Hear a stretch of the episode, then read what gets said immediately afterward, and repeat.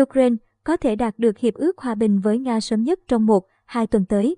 Cố vấn Tổng thống Ukraine Volodymyr Zelensky, ông Oleksiy Arestovich hôm ngày 15 tháng 3 cho biết Kiev có thể đạt được một hiệp ước hòa bình với Nga sớm nhất trong vòng 1 đến 2 tuần tới và muộn nhất là vào tháng 5. Theo hãng tin Sputnik, phái đoàn Nga và Ukraine dự kiến sẽ nối lại vòng đàm phán thứ 4 sau một thời gian tạm nghỉ vì lý do kỹ thuật. Cuộc đàm phán dự kiến sẽ được tổ chức online sau 3 vòng đàm phán trực tiếp diễn ra tại Belarus.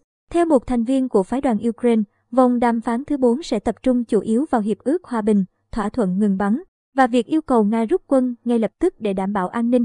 Trước đó, chính quyền Moscow đã khẳng định sẽ rút quân ngay lập tức với 4 điều kiện, bao gồm yêu cầu quân đội Ukraine phải ngừng chống trả, Ukraine phải sửa hiến pháp theo chủ trương trung lập, công nhận Crimea là của Nga và cuối cùng là công nhận hai khu vực Lyka Donetsk và Luhansk ở Donbass là các quốc gia độc lập.